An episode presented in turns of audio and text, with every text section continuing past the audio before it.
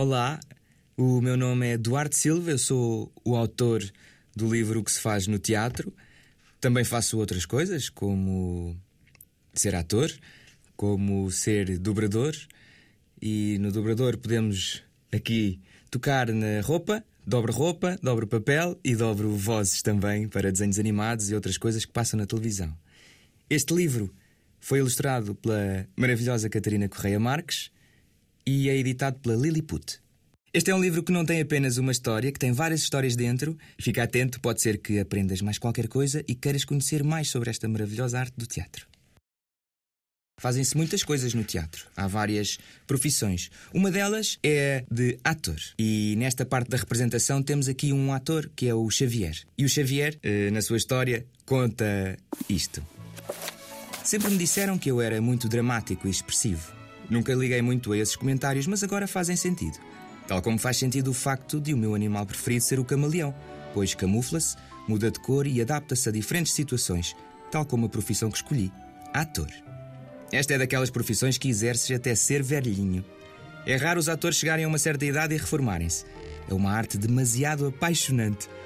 O ator é um elemento essencial do teatro, pois é ele que empresta o seu corpo e a sua voz à personagem, e é através das personagens que interpreta, e não só, que o público, que está na plateia, entra no maravilhoso mundo do teatro, ou da televisão, ou do cinema.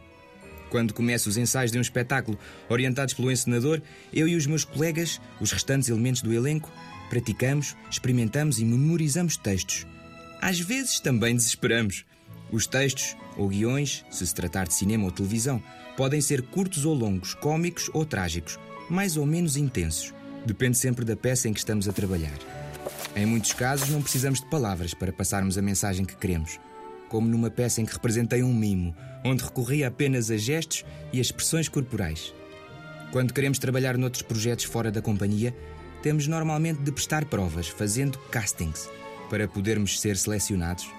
Aqui na Companhia Efêmera também temos colegas figurantes, que, não tendo um papel tão ativo como, do, como o de um ator, por vezes nem falam, dão vida às cenas, aparecendo no palco para que tudo pareça ainda mais real. Acima de tudo, Aqui dentro, todos adoramos contar histórias. E aqui, no finzinho da história do Xavier, tem um sabias que há mais de 2500 anos os atores usavam máscaras que lhes permitiam aumentar o volume da voz e chegar a uma audiência de 3 mil ou mais espectadores? E tem também uma caixinha com prós e contras sobre a profissão.